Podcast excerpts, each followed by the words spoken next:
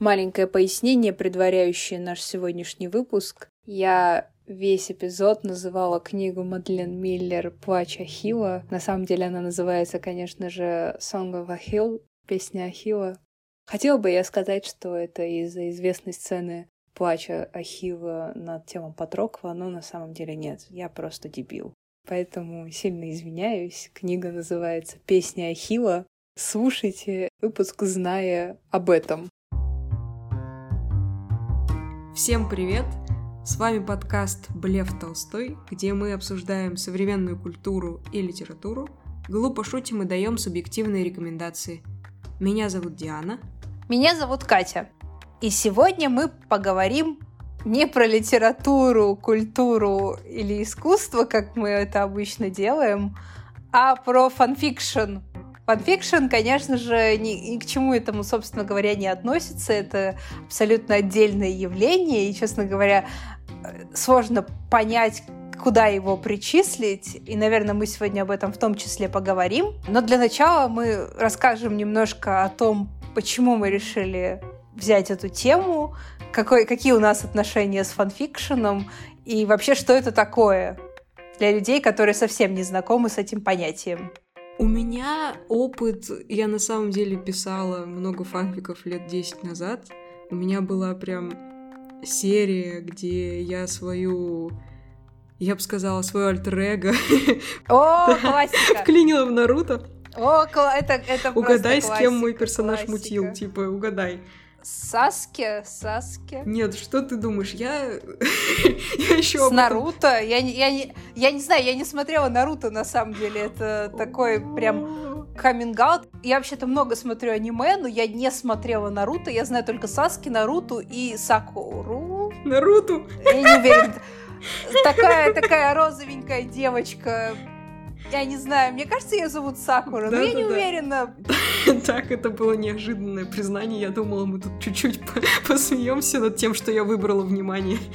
Я выбрала Кибу. Ага. Это, в общем, персонаж.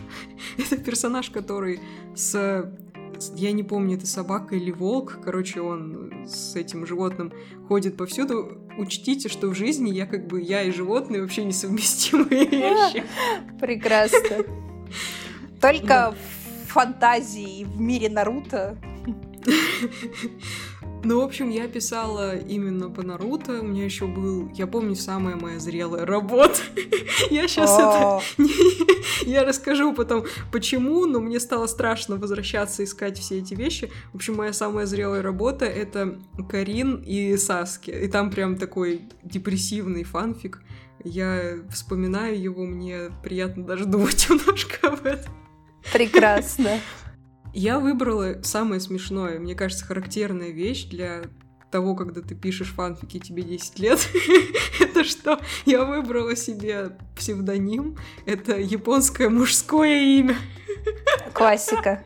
Это называется Мэри Сью. А вот еще лучше, если бы у тебя было не, не японское мужское имя, а 10 японских мужских имен в одном. И это был бы твой крутой такой псевдоним, который ты в полной красе говоришь в каждом диалоге. Вот это было бы прям классика юного автора. У тебя какой богатый опыт, расскажи всем нам. Я, честно говоря, пришла к фанфикшену несколько позже. Наверное, мне, может быть, должно быть стыдно за это. Ну, то есть, я не писала и не читала фанфики, когда мне было 13-12 лет. В это время я писала роман не связанный с фанфикшеном. Ничего вот. себе. Но потом однажды я вдруг поняла, что я даже не помню, честно говоря, что это был за фэндом. Я помню, что в какой-то момент мне стало не хватать истории, которую рассказывал сериал, наверное, какой-то, или, может быть, аниме, кстати говоря. И я такая, хм, есть же такая штука, как фанфикшн. И я пошла и зарегистрировалась, и сразу начала писать просто. Я ничего не читала, я сразу начала писать. И надо сказать, что я, в общем-то, писала достаточно долго. То есть свой последний фанфик я написала, наверное, года четыре назад. И я, между прочим, не самый безызвестный автор в, узких кругах.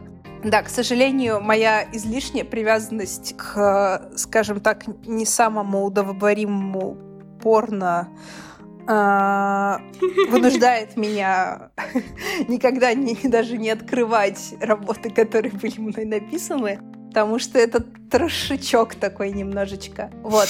Но в целом я фанфикшн читаю до сих пор. Уже не пишу, но читаю до сих пор. И, вообще-то говоря, очень люблю. Правда, со временем я переключилась с, с русской базы, скажем так, фанфикшена на англоязычную, потому что там, честно говоря, проще просто воспринимать тексты, потому что у нас очень много того, что написано плохо, и я в силу того, что я достаточно хорошо знаю русский язык и в целом в литературе тоже что-то понимаю, я сразу вижу, что это плохо, и я не могу это читать. На английском нет такой проблемы, потому что я не всегда могу понять, что по-английски это написано не очень. Для меня, в принципе, большая часть текстов неплохие, Возможно, они действительно неплохие, возможно, они действительно английские тексты лучше, чем русские. Или это просто чисто мои ощущения, я не знаю. Но да, я продолжаю читать фанфикшн на английском в довольно больших объемах. И иногда мне за это немножко стыдно, но на самом деле нет. Потому что фанфикшн — это классно. Я не читаю, и, наверное, сегодня это будет такой диалог, в котором Катя пытается меня убедить в том, что мне надо начать читать, например, или в том, что я теряю много чего. Я пыталась, по-честному скажу, открыть фанфики, которые ты мне прислала, и я начинала читать каждый из них, и мне прям ага. с некоторыми была проблема в том, что я человек, который придерживается, скажем так, канонических пар, даже если эти пары плохие.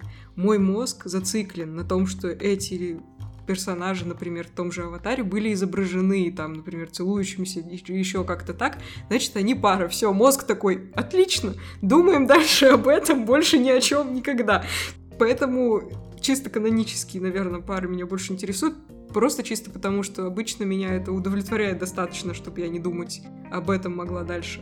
А другие вещи я начинала читать, там по Тео и Борису, например, отлично, нормально. Я считаю, что это лучше, чем Тео и Пипа, сто процентов. И как бы он ее сталкерит всю да. книжку, это очень крипово. Да! Но там была другая проблема. Там мне показалось, что слишком муди. Ну, то есть, какое-то настроение такое, даже не знаю, как это объяснить. В общем, зацикленность на чувствах. Да, это, кстати, одна из таких характерных черт фанфикшена. Опять же, чуть позже мы об этом подробнее поговорим. Но вообще большая часть фанфикшена сосредоточена именно на чувствах, чем он кардинально отличается от любой другой окололитературной практики, скажем так. Литературу это, понятное дело, сложно назвать, но тем не менее.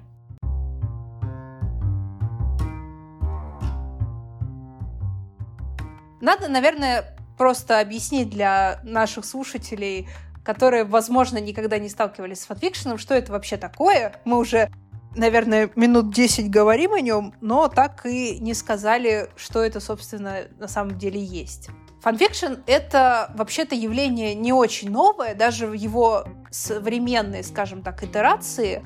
Появилось оно где-то в 50-х, 60-х, 70-х годах, там разные мнения есть на этот счет, и появилась благодаря Стартреку, как не удивительно. А может быть и не неудивительно, вообще-то просто в нашей стране Стартрек — это то, что только недавно стало входить в какую-то, скажем так, масс-культурный код, в Америке это, понятное дело, такое огромное явление, очень старое, очень известное, все его смотрели так или иначе. Вот. И фанфикшн появился в том виде, как он сейчас существует, появился в самиздате, когда фанатки обменивались историями, в основном-то женщины, конечно, были мужчины, но их меньшинство, как правило, и до сих пор. Обменивались какими-то историями, посвященными отношениям внутри команды э, Стартрека. И надо сказать, что фанфикшн изначально был с таким квир-изгибом, то есть Фанфикшн начался не с э, гетеро фанфиков, а с фанфиках о гомосексуальных отношениях. Это нужно иметь в виду. Собственно, что представляет из себя фанфикшн? Это история, которая написана автором на основе произведения другого автора. Или на основе сериала, или на основе кино, или даже на основе истории, исторических персонажей. Это тоже достаточно большой фандом, надо сказать. На основе греческих мифов существуют фанфики. Существуют фанфики на основе отношений знаменитостей. Но это сейчас считается немножечко моветон такое писать, потому что все-таки живые люди чаще всего еще реально живые, и пишешь по ним истории, в которых они вступают в отношения, которых на самом деле не состоят, это немножечко не очень. Но в целом, да, это история, которая написана на основе другой истории. Фанфиков существует великое множество, только на российских ресурсах их миллионы, миллионы, миллионы. Они существуют совершенно разного размера, от там, микроскопических работ на несколько сот слов до каких-то абсолютных э, монументальных произведений. Я, честно говоря, не читала этот фанфик, но сейчас одна из популярных работ в фэндоме, фэндомом называется, собственно, канон, то, на основе чего написан фанфик. Так вот, в фэндоме Гарри Поттера на российских ресурсах сейчас одна из самых популярных работ приближается по объему уже к двум тысячам страниц. Две тысячи страниц, это, чтобы вы понимали, это если сложить «Войну и мир» и «Властелин колец» и еще немножко. Вот такого объема фанфик. А бывает еще больше. То есть это, это не предел. Я видела и более крупные работы. То есть часто это произведения объемней даже, чем оригиналы часто они полностью переписывают оригиналы и добавляют что-то свое. Фанфикшн, иначе говоря, очень разнообразен. Я помню вообще историю про какого-то то ли русского, то ли зарубежного классика, который, опять же, то ли русскую, то ли зарубежную классику продолжал в детстве. И, конечно, это тогда так не называлось, но мне кажется, у многих э, известных писателей прошлого была такая практика. Я думаю, это не новость. Еще я вспомнила про такой курьезный, наверное, случай. В общем, может быть, кто-то знает, но я думаю, что большинство людей не знает. Есть такой писатель Дмитрий Емец. Он э, издавал две серии Таня Гротер и Мефодия Буслаева. И самое интересное, что связано с фанфикшеном, несколько лет назад, я, честно, я не могу вспомнить хронологию, это было, наверное, лет 10, опять же, назад, может, больше, 12, например. По фандому Тани Грота раздали настоящую книгу фанфика. Я ее купила, прочитала, и у меня там был прям супер любимый рассказ, очень хорошо написанный. Автор этого рассказа, если ты нас слушаешь, ты молодец. Я вообще очень кайфовала в то время с этого рассказа про главную героиню и главного злодея. И там была очень классная фраза, прям такая, можно на стены вешать, что три человека — это уже толпа просто. Самое интересное, что, собственно, книги Дмитрия Емеца это, по сути дела, тоже фанфикшн. Да, да, да, да. Потому что сами они основаны на Гарри Поттере, так или иначе. Первая часть Тани Гроттер, и, собственно, единственная часть, которую я прочитала, очень дословно повторяет какие-то моменты из первой же части Гарри Поттера. То есть, конечно же, она написана в таком более пародийном ключе, но тем не менее, оригинал явно видно сквозь канву текста, скажем так. И вот ты сказала, что продолжение каких-то историй — это, в общем, явление не новое, и тут я с тобой совершенно согласна. Вообще переосмысление каких-то историй другими авторами — это такое повсеместное абсолютно явление. Мы можем вспомнить тут, например, как Голливуд пересматривает свои какие-то старые, старые произведения.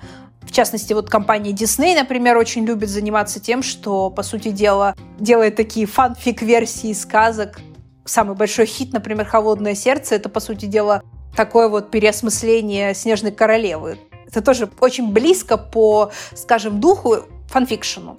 Вот. Ну и плюс можно вспомнить, например, абсолютно безумное количество продолжений всевозможных, например, Шерлока Холмса. Это было какое-то очень такое популярное явление. У меня даже дома были несколько томов каких-то разных писателей, где просто продолжалась история Шерлока Холмса. Наверное, Конан Дойлю это все очень бы не понравилось. Эх, несчастный Конан Дойль. Мне кажется, довольно интересно поразмышлять вообще, где пролегают границы фанфиков, потому что мой мозг вспомнил про порно-пародию Евгения Онегина. Это можно назвать фанфиком? Скажите мне, эксперт. Мне кажется, все, что угодно при желании можно назвать фанфиком. Вообще, фанфик это то, что нами воспринимается как нечто из интернета. Ну, по крайней мере, если вы знакомы с фанфикшеном, то это нечто из интернета. Это то, что люди выкладывают на сайтах. Но, с другой стороны, если вдуматься, определение «история, написанная на основе другой истории» неким сторонним автором укладывается огромное количество работ, в том числе и порно-пародии по Евгению Онегину.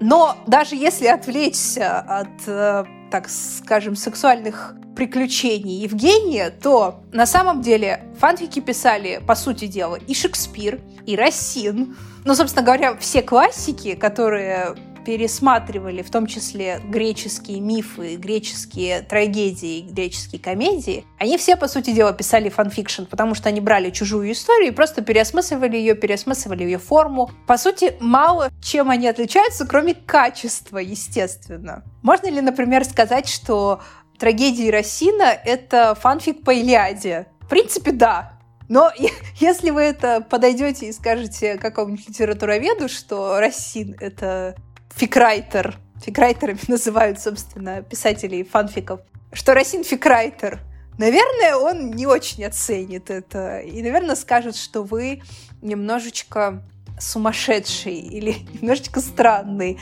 или оперируете современными понятиями, слишком современными, чтобы применять их к Росину. Я думаю, чем дальше дистанция произведения оригинала и произведения, которое на его основе, тем сложнее, мне кажется, это воспринимать как фанфик. Даже если мы представим себе, потом, наверное, ты об этом скажешь, книжку Мадлен Миллер, в принципе, все, что основано на Древней Греции, на мифах, уже, мне кажется, не воспринимается как то, что основано на каком-то оригинальном произведении. Это все уже как устная история, не знаю, как то, что вошло в культурный код, что ли. Это не так, как когда кто-нибудь пишет на основе произведений писательниц, которая до сих пор живет и творит. Это, мне кажется, по-другому ощущается именно из-за времени. Да, тут ты абсолютно права. Ой, спасибо. А, но еще существует такой момент, это именно то, собственно, что и отличает там, условного Шекспира от условного меня, например. Кроме, конечно, того, что я не Шекспир и никогда не смогла бы им стать. Но еще такой момент существует, что большинство людей, которые, скажем, читают сейчас какие-то работы классиков, например, они часто даже не осознают, что это было переписью чего-то. Потому что от нас, в принципе, равно далек, что ну, не знаю, я все время к Шекспиру возвращаюсь. Ну, например, от нас равно далек, что Данте с его божественной комедией, что, собственно, Библия. Вот что Данте, что Библия, никакой разницы. Естественно, дело во времени. И для Данте Библия тоже была безумно далеко. То есть он такой, ну, какая разница? Просто осознайте силу фанфикшена Данте. До, до него до Алигьери никто не представлял себе ад как вот эту вот воронку с э, замерзшим в озере Люцифером в середине, который жрет одной пастью Брута, другой пастью Иуду, кого-то еще он там ест, я не помню, но у него три, три. До этого не было такого понятия. Ну, не существовало, в принципе, понятия вот этих вот кругов ада. Это придумал Данте. По сути дела, он взял Библию и на основе ее создал вот это вот все такие, да, так оно и есть. С этого момента мы все считаем, что этот парень Данте знал что-то, чего мы не знаем мы, и написал все правильно. Причем это было, что называется сейчас self-insert. Вот то, что ты, Диана, писала по Наруто с собой, с мужским именем. Данте сделал то же самое, только он себе имя не менял. Он еще туда и Вергилия приплел. То есть он такой, я и мой лучший друг Вергилий. Мой лучший, давно умерший друг Вергилий. Да. А мы попали в ад, а потом в чистилище, а потом в рай. Да, и моя возлюбленная тоже тут. И все мои враги, они в аду. это чистый self-insert fanfic. То есть это то, что пишут все мне кажется, почти все юные авторы на каком-нибудь там, скажем, фигбуке, давая себе длинные красивые имена и роскошные розовые волосы или что-нибудь в этом духе, а вот Данте просто вместо розовых волос себе взял Вергилия. Ну, в целом то же самое. Звучит так, как будто он его отрастил. В смысле, Вергилия. Ну, практически. Это, это был его иннер Вергилий такой. Вергилий. Вергилий. Можно ну, а сделать что? ампутацию Вергилия, внутреннего Вергилия? Нет, я хотела бы отрастить себе внутреннего Вергилия, но в, ц- в целом это лучше, чем отрастить себе, не знаю, внутреннего Вагнера или... Ну, не знаю. Не знаю, это лучше... Было лучше... странно. Да, я просто В, В, В, Вагнер первое неприятное, что пришло мне в голову. Я почему-то сегодня сидела и думала про Вагнера, поэтому я не обращаю внимания. Это так просто, вот просто мои... обычный день, да, сидишь, думаешь про Вагнера. Потом записываешь да. подкаст про фанфики. Ничего неожиданного. Да, это просто наша жизнь.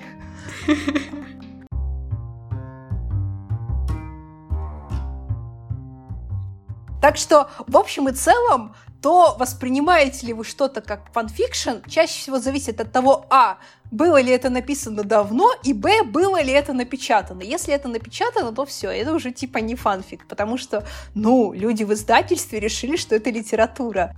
Очень много зависит от нашей перцепции, скажем так.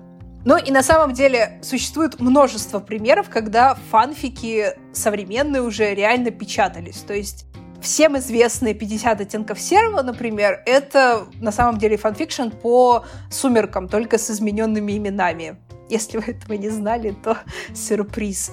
Теперь э, у всех, кто вдруг был не в курсе, есть радость представления вместо вот этих вот двух людей со странными именами Беллы и Эдварда в БДСМ-отношениях, то, что нужно. Так что Фанфикшены иногда печатаются. Просто для этого нужно только имена изменить немножечко. Ну, еще он вроде не вампир. Ну да, да, но это вот как раз классика. То есть э, это какая-нибудь, типа, не знаю, не вампирская альтернативная вселенная. Все. Это все, что тебе нужно. А дальше, как бы там ничего не меняется. Больше, кроме этого, он тоже молодой, красивый такой, богатый. Отлично и тоже какой-то мрачный маленько. Я на самом деле не читала 50 оттенков серого, я только какие-то моменты выглядит так, как будто я оправдываюсь, такая, типа, нет, я не читала 50 оттенков серого. Нет, я читала только самые смешные моменты э, этого прекрасного. «Сумерки», с другой стороны, я, конечно, читала. «Сумерки» — это классика. Сумерки это классика, где в последних частях перепутаны имена. Ну, точнее, герой просто с никакого непонятного момента начинает называться другим именем. Это не главное. Главное — это великие отношения Беллы и Эдварда. Ух, ой, нет, нет, это... На самом деле главное, мне кажется, это книжные рекомендации от Беллы. Я слышала, что очень сильно, на самом деле, после «Сумерек» подросла продажа классики, которая там Да, Джейн Остин, Шарлотта Бронте, да, я почти уверена. Я тоже, по-моему, что-то читала после уже того, как прочитала «Сумерки». Так что да, да, я это тоже. правда. Да? Ох уж эти признания. Это все, все фанфики. Фанфики открывают души людей. Ладно, наверное, понятно, почему люди пишут фанфики. Ну, то есть ты не удовлетворен концовкой, ты не удовлетворен тем, почему герои не с теми, с кем ты их представлял, но почему ты думаешь, люди читают фанфики? Мне кажется, что вообще фанфики многим людям заменяют такое чисто рекреационное чтение. Вот есть у нас, предположим, большая литература. Это книги, которые, на которые мы читаем рецензию там, на какой-нибудь «Медузе», э, или, не знаю, на афише где-нибудь.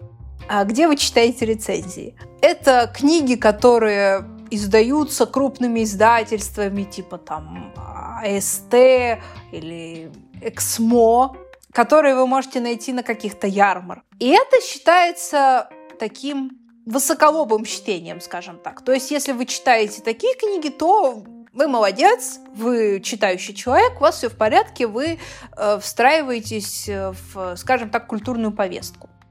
С другой стороны, есть, конечно, книги, которые э, считаются низкопотребными. Это вот, например, те самые женские романы в мягких обложках, о которых мы говорили в одном из прошлых выпусков. Или, например, детективы Дарьи Донцовой. Но вот современный, скажем, человек моего возраста, нашего возраста, он не пойдет читать детективы Дарьи Донцовой, ну просто потому что это немножко стрёмно. Ну, я, я, я ничего не имею против Дарьи Донцовой. Почитать иногда можно, но немножко стрёмно. Плюс за это надо платить. Раньше существовала такая культура чтения из журналов. То есть ты покупаешь какой-нибудь литературный журнал или даже просто газету. И, или вообще не литературный журнал, а просто какой-то толстый журнал. И там у тебя будут какие-то рассказики, какие-то романы по частям, которые ты просто периодически читаешь ради развлечения. Причем не всегда это было какое-то плохое чтиво. Например, точно так же по частям публиковались все писатели 19 ну не все, конечно, но очень многие писатели 19 века от там Диккенса до э, Достоевского. То есть ты такой открываешь журнал, ты можешь прочитать там Достоевского или Диккенса. А сейчас, если ты откроешь какой-нибудь литературный журнал, то ты можешь прочитать разве что Павла Пепперштейна, который, кстати, пишет нечто очень похожее на фанфикшн, надо сказать. Но это не то, что человек будет читать ради удовольствия. Это уже тоже такое несколько снобское чтение, которое тебя не то чтобы очень э, веселит или может легко заинтересовать, это нечто такое высокое в кавычках. И вот фанфики легко могут предоставить тебе такое чисто развлекательное чтение. Ты просто берешь и читаешь историю, которая, может быть, и связана с тем, что ты уже знаешь, это даже плюс, потому что тебе не нужно вникать во вселенную, тебе не нужно знакомиться с персонажами, ты и так уже их знаешь, ты и так уже их любишь, раз ты открыл фанфикшн по этому фэндому. И ты просто, просто читаешь какую-то историю, которая, да, чаще всего сосредоточена вокруг отношений, хотя существует, конечно, большое количество фанфиков, которые вообще не про это. Но да, чаще всего любовная линия между персонажами, просто развлекаешься, и чаще всего это, конечно, не приносит какие-то высокие мысли, прости господи, и не несет какие-то глубокие смыслы, но тебе от этого приятно, тебе от этого хорошо, ты находишь в этом комфорт какой-то, и мне кажется, это вообще-то важно. То есть не, не всегда литература, чтение не всегда должно нести какие-то смыслы в таком широком смысле. Иногда это может быть просто развлечение как, например, поход в кино на марвеловский фильм. Вы же не идете в кино смотреть э, фильм про Железного человека, надеясь там открыть для себя глубинные философские мысли. Вряд ли. Вот точно так же с фанфикшн. Я тут, кстати, подумала, что фанарты — это же тоже фанфикшн. Почему-то меня поразила да, эта мысль. Да, конечно. Фанарты точно так же, как и иллюстрации, например, по к каким-то книгам вообще довольно близкие. Фанарты — это, конечно, такое, ну не то что ответвление, но родной брат фанфикшена. Это то, что стоит на чуть более высокой ступени, надо сказать, мне кажется, в представлении людей, или я так думаю, но у меня есть такое ощущение, что фанарты — это что-то покруче, чем фанфикшн, потому что фанфикшн — это какая-то совсем уж ерунда, которую пишут маленькие девочки для маленьких девочек, а фанарты рисуют художники. Художники рисуют рисуют. Но цель, в принципе, та же самая. То есть ты тоже просто рассказываешь историю про своих любимых персонажей, но через картинки, а не через э, рукописи, скажем так. То есть разница только в медиуме, а не в сути. Мне, наверное, довольно обидно, что фанфики начинаются без, что называется, ворлдбилдинга, то есть уже с основанной вселенной, потому что это классная часть, когда ты, как в потемках, бродишь, пытаешься понять, какие в этой вселенной правила, что там происходит. Это бывает вызывает фрустрацию, как, например, в Дюне. Там прям тебя бросают сразу просто не в озеро, не в речку, а в океан всяких смыслов вселенной. И мне кажется, очень жаль, что фанфики без этого начинаются. Но с другой стороны, конечно, так проще. Ты сразу погружаешься в персонажей, в то, о чем они думают и так далее. Но еще мне кажется так важно, чтобы автор фанфика и автор оригинала попали в цель в персонажах. Я имею в виду, чтобы это были прям те же персонажи. Мне кажется, это важно тоже. Ну, либо какие-то детальные другие черты были проработаны, какие-то скрытые, может быть, особенности или придумано что-то новое. Мне кажется, вообще сильная черта фанфикшена — это сосредоточенность на персонажах. То есть, ну, надо же понимать, что не любая история... Конечно, любая история рассказывает о людях так или иначе, о чувствах людей, о каких-то их переживаниях, абсолютно любая. Мы, как человечество, в общем и целом, больше ни о чем не можем говорить. Но в тех или иных вещах персонажи очень мало раскрываются на самом деле. Фанфикшн раскрывают персонажей так, как ничто другое просто. Авторы, по сути дела, нацелены именно на это. То есть нету необходимости рассказывать какую-то сложную историю, увязывать какие-то концы, как это обычно бывает в любом произведении. И ты полностью сосредотачиваешься на чувствах персонажей, на их отношениях между собой. И на самом деле чаще всего из-за этого персонажи выигрывают выигрывают даже не в том смысле, что они лучше становятся, просто они получают больше объема, даже если это очень хорошее произведение. Чаще всего фанфикшн лучше по книгам, потому что там люди читающие пишут, и это автоматически улучшает качество произведения, ну, по крайней мере, по моим наблюдениям. Ну, так вот, если, например, самый книжный, самый большой книжный фандом брать, это Гарри Поттер, естественно. Ну, вот если его взять, то я, например, читала очень большое количество фанфиков, которые исправляли, в хорошем смысле исправляли развитие линии, скажем так, истории личной Гарри Поттера после окончания седьмой книги. То есть что Роулинг сделала? Она сказала, угу, прошло 19 лет, Гарри и Джинни все еще вместе, хотя они встречались в школе, и это не очень как бы... И Гермиона с Роном тоже вместе, хотя они встречались в школе, это не очень, ну как бы это сказать, был, не очень-то достоверно, э, это какие-то сказочки все. Да, и вот у них трое детей, и Гарри работает, могла господи, как это по-русски? Аврором, короче. В нем ничего... Мракоборцем. Мракоборцем, да, мракоборцем. И в нем ничего не изменилось. То есть вот он в седьмой книге боролся со злом, и вот он через 19 лет все еще борется со злом, хотя, казалось бы, ему это так должно было достать за эти его первые 17 лет жизни, вот эта борьба со злом, что вряд ли он бы захотел сделать это своей профессией. Скорее всего, чуваку бы хотелось просто отдохнуть и заняться, как я, например, читала в одном очень, очень, надо сказать, неплохом фанфике, заняться, например, гончарным мастерством или там витражил делал, ну, в общем, неважно, что-то такое. Почему нет? Это чаще всего выглядит несколько реалистичнее, чем то, что получается у авторов, потому что у автора книги или у автора фильма или у автора сериала всегда есть адженда. То есть им скорее важнее не то, насколько комфортное место для себя попадет герой, нежели история. История важнее, чем герой в каком-то смысле. Особенно вот для таких э, историй, как Гарри Поттер, собственно говоря. А логично ли это? И предполагает ли это изменение персонажа? Это уже не важно. Это как бы немножечко отходит на второй план чаще всего. А авторы фанфиков такие говорят, знаете что? Нет. Вот все это ерунда, и мы сейчас это немножечко исправим.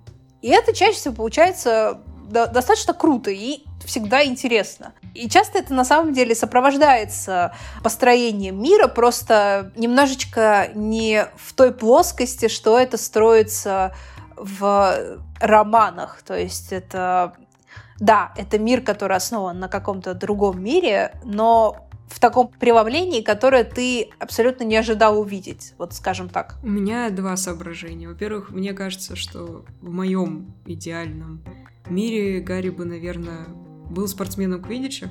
не знаю. Мне кажется, у него хорошо получалось. Типа, да, почему да. бы и нет? По крайней мере, там, до 30 до 40 он бы Я мог этим зарабатывать. Согласна. На самом деле он вообще может не работать. Он, типа, безумно богат, судя по всему. Ну, то есть, у него куча бабла, он может вообще не работать. Я понимаю, что он не тот человек, который бы вообще не работал, вероятно. То есть, он, наверное, хотел бы что-то делать. Ну, не знаю, он мог бы заниматься благотворительностью, он мог бы путешествовать, все что угодно. Но мракоборцам-то зачем?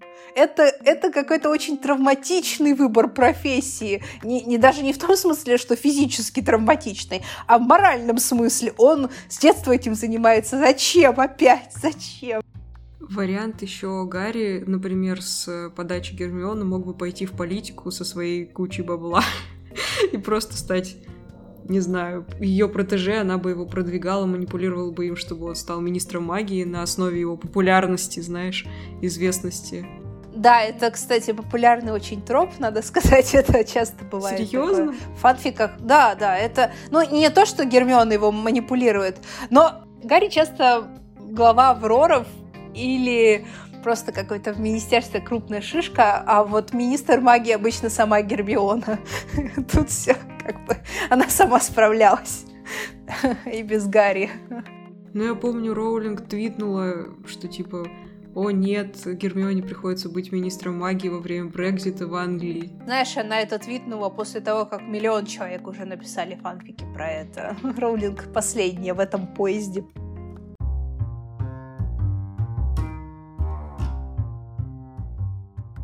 У меня вопрос. Как ты считаешь, чтение фанфиков может служить субститутом отношений, ну, то есть заменой? О, ой, какой грустный вопрос. Я, честно говоря, не знаю. Это, конечно, зависит от того, насколько человек в это погружен. Есть люди, которые очень-очень сильно много думают о своем ОТП, так называемом. Это переводится как, ну, расшифровывается, вернее, как one true pairing. Это та пара, за которую ты прям болеешь всей душой. У меня таких несколько. Если ты прям погружен в это, то, наверное, какой-то какой-то субституция тут может случиться, я думаю. Но все равно это только чтение. Это Ровно так же, как человек какой-то может увязнуть в литературе и не обращать внимания на окружающий мир, известно, что есть такие люди, которые находят все, что им нужно, все духовные потребности удовлетворяют в книгах или там в интернете сейчас. Ну, с фанфиками, в общем, то же самое. Это, конечно, зависит от э, личных каких-то особенностей характера. Я не могу сказать, что мне фанфики могут заменить отношения. С другой стороны, то, что фанфики мне иногда могут заменить литературу, я могу совершенно точно сказать. Под определенное настроение, когда ты не можешь читать что-то серьезное, читать фанфики, это идеально просто. Потому что мне всегда хочется читать, но не всегда хочется читать и думать при этом.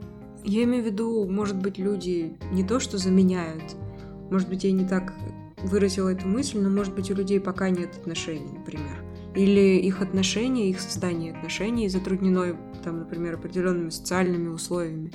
Наверное, да. Я думаю, я думаю, что да. И, мне кажется, что это вообще-то часто такое позитивное влияние, потому что чаще всего в фанфикшене, особенно в англоязычном, потому что русский я, честно говоря, уже давно не читаю по причинам, которые я уже ранее обозначила. А вот в англоязычном фанфикшене пары чаще всего очень здоровые, то есть то, что называется нетоксичными отношениями. На самом деле, если вдуматься в литературе, такого все еще не очень много. Если применять, скажем, современные стандарты к отношениям на литературу, то очень-очень многие пары просто вылетят, с треском вылетят. Ну, я даже не говорю про там откровенный абьюз, но бывают просто какие-то не очень здоровые отношения описываются в литературе, потому что для авторов это, понятное дело, интереснее. Абсолютно нормальная пара, которая счастлива, как и все другие, если перефразировать Толстого. В собственности говоря, не очень волнует, наверное, писателей. А вот авторов фанфикшена, да, потому что авторам фанфикшена не нужно доносить какую-то глубокую мысль, им хочется увидеть своих персонажей счастливыми. И за счет этого они делают счастливыми и людей, которые это читают. И, наверное, да, для людей, у которых нет отношений, да не наверное, а точно для людей, у которых нет отношений, это становится таким подспорьем, ну, моральным, почему нет? Очень даже неплохое подспорье. Приятное. Как ты говорила, что это в основном квир-истории, я имею в виду фанфиках. Да, да, фанфики вообще, ну, как я уже сказала, они появились благодаря квир-историям между Споком и капитаном Кирком на самом деле. Да, это, это считается, в общем, первый такой вот прям фанфикшн порой многие фанфики до сих пор, большинство фанфиков описывает гомосексуальные отношения или, например, асексуальные отношения. Или отношения между трансгендерными людьми, что, конечно, нельзя какую-то отдельную категорию выносить, потому что ну, укладывается, в общем, или в гомосексуальность, или там в гетеросексуальность, так или иначе. Но тем не менее. Тем не менее, это всегда такое безопасное место было для авторов, потому что все еще в литературе мы не можем найти такое количество квир-персонажей. И даже если находим, то они либо умирают, либо просто не создают никакие отношения. То есть фактически такой позитивный, прям позитивный, оптимистичный репрезентации все еще очень мало. Что в литературе, что в кино, что в сериалах. Везде мало. Анимации вообще нет, практически не существует. Если говорить про большую анимацию, например. А в фанфиках, да, это все есть. Причем ты можешь взять и написать э, своего любимого персонажа, с которым ты себя больше всего ассоциируешь, если ты, например, представитель ЛГБТ, особенно молодой. Вот у тебя есть любимый персонаж, ты себя с ним соотносишь, и ты пишешь про него фанфикшн, где он вступает в какие-то гомосексуальные, например, отношения. Пожалуйста. И за счет этого реализуется твоя потребность в том, чтобы увидеть людей, похожих на себя, вовне. Мне кажется, это тоже очень хорошая такая штука насчет фанфикшена, которая, наверное, мало имеет значения для гетеросексуальных людей, которых куча литературы и так, а вот для ЛГБТ, особенно молодых, я, кстати, недавно прочитала, что правильно теперь использовать аббревиатуру МОГИ. Я не знаю, как это читается, МОГИ плюс, но я еще не привыкла, поэтому ЛГБТ плюс. Для них это важно топ твоих э, пейрингов прямо сейчас и отдуть. Ой, божечки, ой, божечки. Я сейчас очень люблю Зуку. Это Зука и Со. нет, плохо прозвучало как-то. Сокращение на русском не очень. Да, сокращение на русском не очень. Зуку и Соку из Аватара. Мне кажется, очень такой позитивный пейринг. Они бы хорошо друг другу подошли, на самом деле, потому что я не очень люблю Мэй Зука. Они слишком оба похожи друг на друга, во-первых, а во-вторых, очень мрачные два Эма вместе. Потом я люблю Катру и Адору из э, Ширы. Тоже прекрасные, прекрасные леди. У меня, кстати, все, все, все, практически все ОТП у меня гомосексуальные, надо сказать. Я просто обожаю несколько пар из «Властелина колец». Да, «Властелин колец», кстати, это, мне кажется, одно из самых гомоэротичных произведений, которые абсолютно не хотели быть такими. Просто Толкин был очень странный парень. И что он делает? Он вот пишет полутора, ну не полутора, тысячу страничную книгу, в которой два милых хоббита поддерживают друг друга. И вообще, главный герой, герой как, э, в смысле, тот, кто побеждает зло, главный герой «Василина колец» — это на самом деле любовь чтобы вы понимали. Ни Фрода, ни Сэм. Есть много споров, кто же, кто же герой «Властелина колец». Арагорн, Фрода, Сэм, э, я не знаю, кто еще там может быть, э, Пипин. Нет, это любовь. Потому что если бы Фродо шел к Арандуину один, он бы не дошел. Если бы Сэм шел один, он тоже бы не дошел. Арагорн бы просто даже близко бы не дошел. А вот Фродо и Сэм вместе, поддерживая друг друга, они дошли. Люди, суть «Властелина колец» в любви друг к другу двух хоббитов мужского пола. И вот, чтобы избежать гомоэротизма, Толкин в конце шлепнул на Сэма 14 или 15 детей. Просто вот, чтобы ни у кого не было сомнений, что парень гетеросексуален как никто просто. Гетеросексуальный мир бы без него пропал.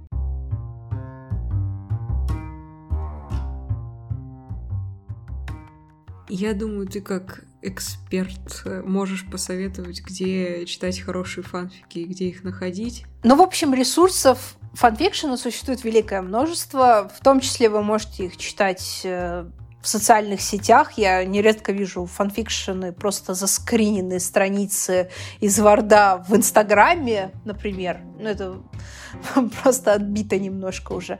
Вот. Но самый большой русскоязычный ресурс — это фигбук, книга фанфиков, так называемая. Честно говоря, я его не очень люблю, потому что он странно устроен, там очень сложно найти что-то, что ты действительно хочешь найти, хотя в последнее время там они разобрались с системой тегов и стало несколько проще, я уже там давно не сижу, просто у меня э, там выложены мои работы, и я периодически туда захожу. И да, и читаю комменты к работам, которые я уже не хочу видеть.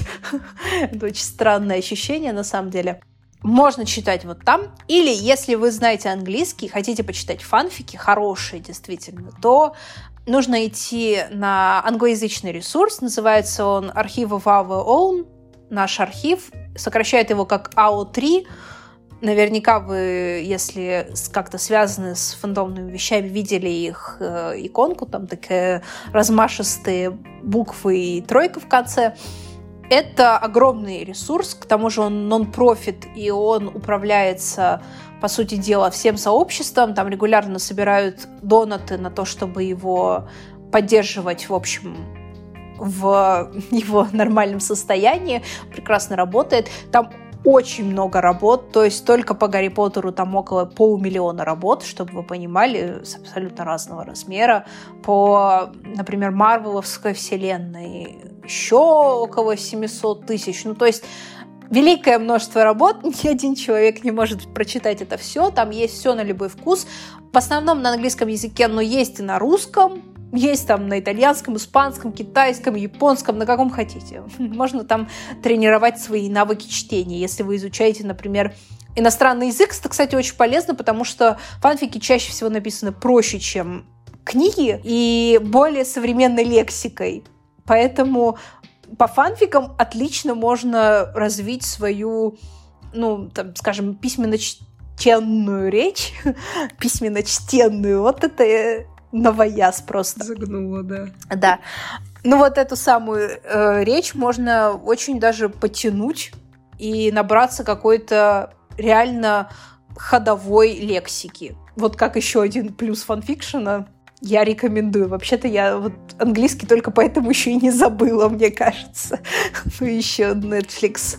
Я, конечно, фанфики не могу порекомендовать, но я наконец-то нашла, куда впихнуть разговор про мою одну из любимых книг за последнее время. Ей! Да, это на тему комфортного чтения и квир-историй.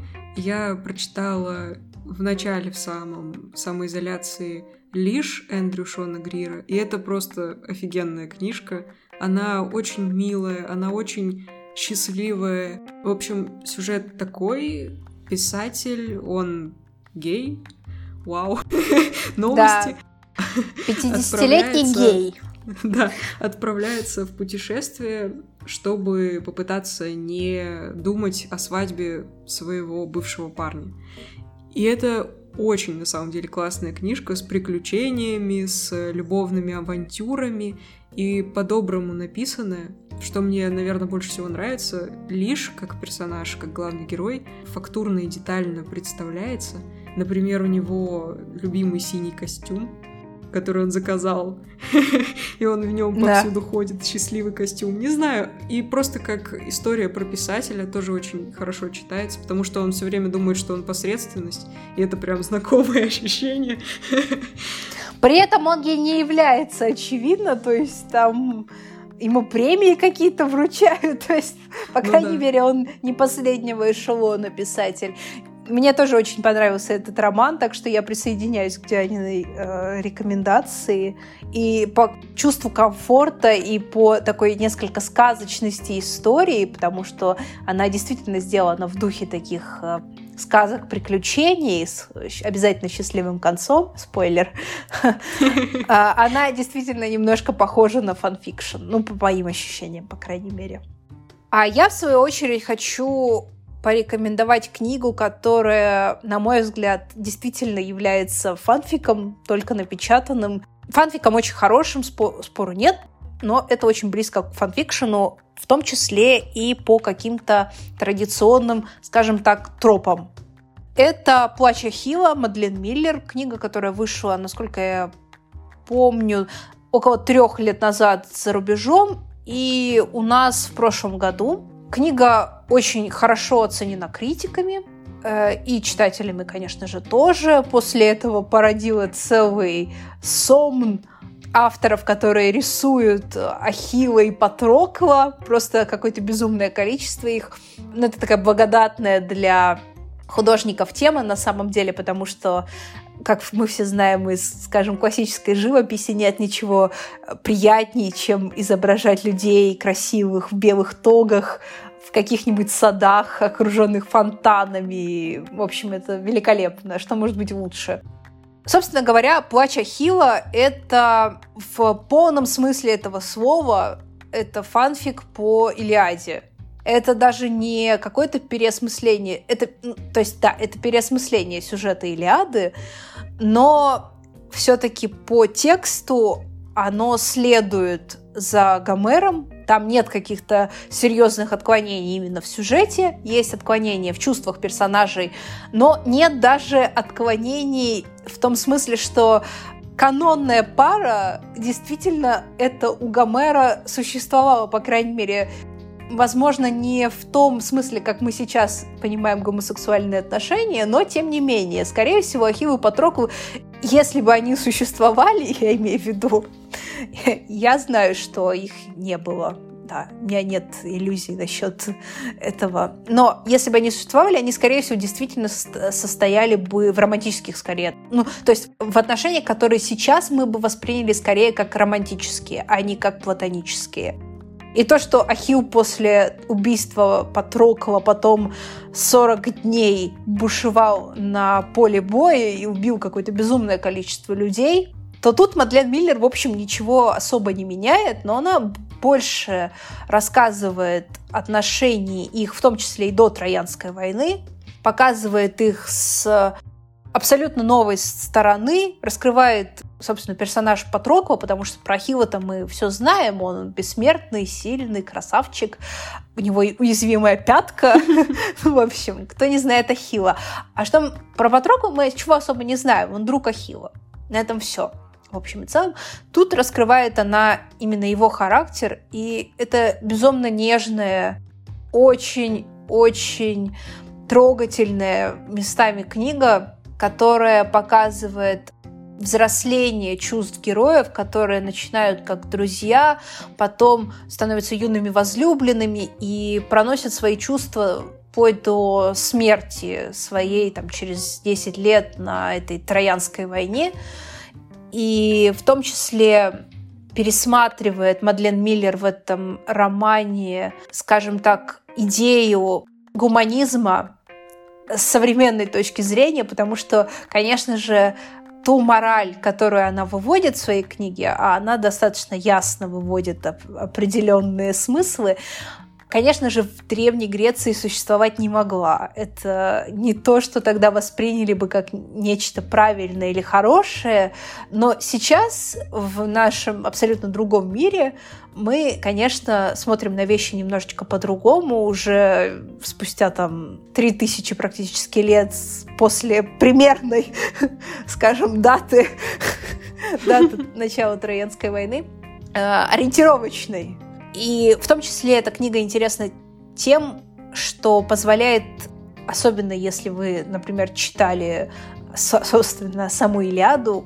позволяет оценить, насколько изменилась мораль, сама, сама концепция человечности за последние три тысячи лет, и как это все смотрится в преломлении к древнегреческой юной гомосексуальной паре, скажем так. Это безусловно, то, что наиболее по духу близко к фанфикшену. Если вы не хотите читать реальный, собственно говоря, фанфикшн, то вот «Плач Ахилла» Мадлен Миллер даст вам полное представление, при этом будучи отличным романом, напечатанным на бумаге в издательстве «Корпус».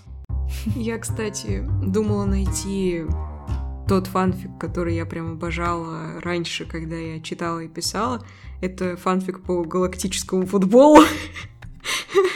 Откуда О, вау. О, как ты, ты глубоко зашла. Я, я просто хочу рассказать мини-маленькую смешную историю напоследок, смешнявку. Ну вот, э, фанфик по галактическому футболу, откуда я там 10-11, сколько-то там лет назад еще и забрала это самое мужское имя псевдоним. Потому что там был такой персонаж, была, точнее, девушка-персонаж. Ну вот, и я стала искать, и мне кажется, что я нашла, и это было прям страшно, потому что автор этого фанфика не очень в орфографию пунктуацию вникал. О, это, это классика, это классика. Я что-то испугалась немножко. Там три вопросительных знака, или неважно, там что-нибудь написано неправильным образом. Это просто это просто экспрессия. Я сейчас почти сказала экспрессия. Знаете, как эспрессо, то есть просто убрала букву К. У меня, кстати, тоже есть не то чтобы забавная история, но интересная, по крайней мере, история, которую я вообще-то хотела рассказать в начале но расскажу сейчас. В общем, фанфики писали и до Спока и Кирка, причем официальные фанфики, то есть не просто то, что можно причислить к фанфикшену, а реально фанфики. В частности, например, этим э, в определенный момент своей жизни занялся Теккерей, которую мы знаем как э, автора ярмарки тщеславия. Но в данном случае старина наш Теккерей, у которого просто прекрасное, мне кажется, имя, его зовут Уильям Мейкпис.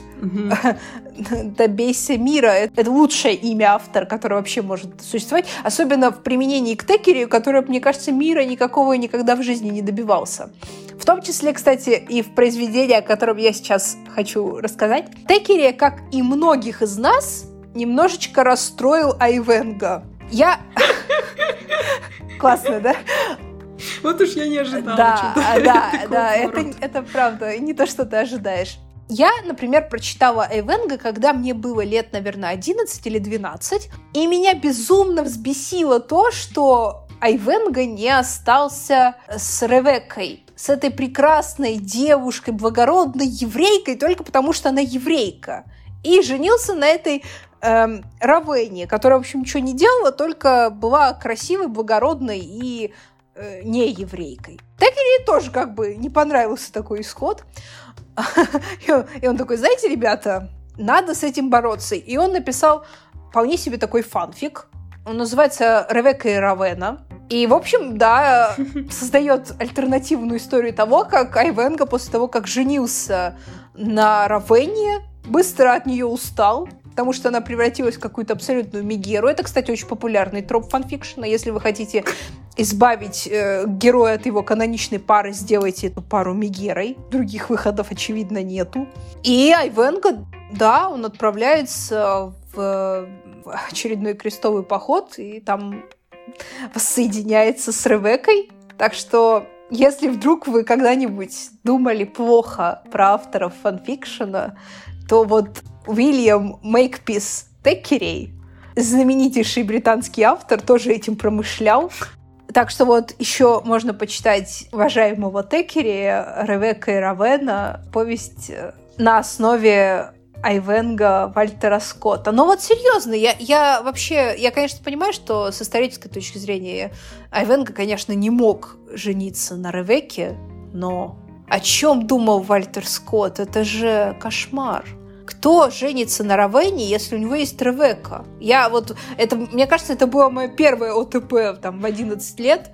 Первое, потому что я, меня просто трясло, я такая, конечно, они должны быть вместе, очевидно, они должны быть вместе. Боже, они, у них был, было все, у них была романтика, он ее там спас, все, что нужно. Она благородная, умная, еще и лечить умеет.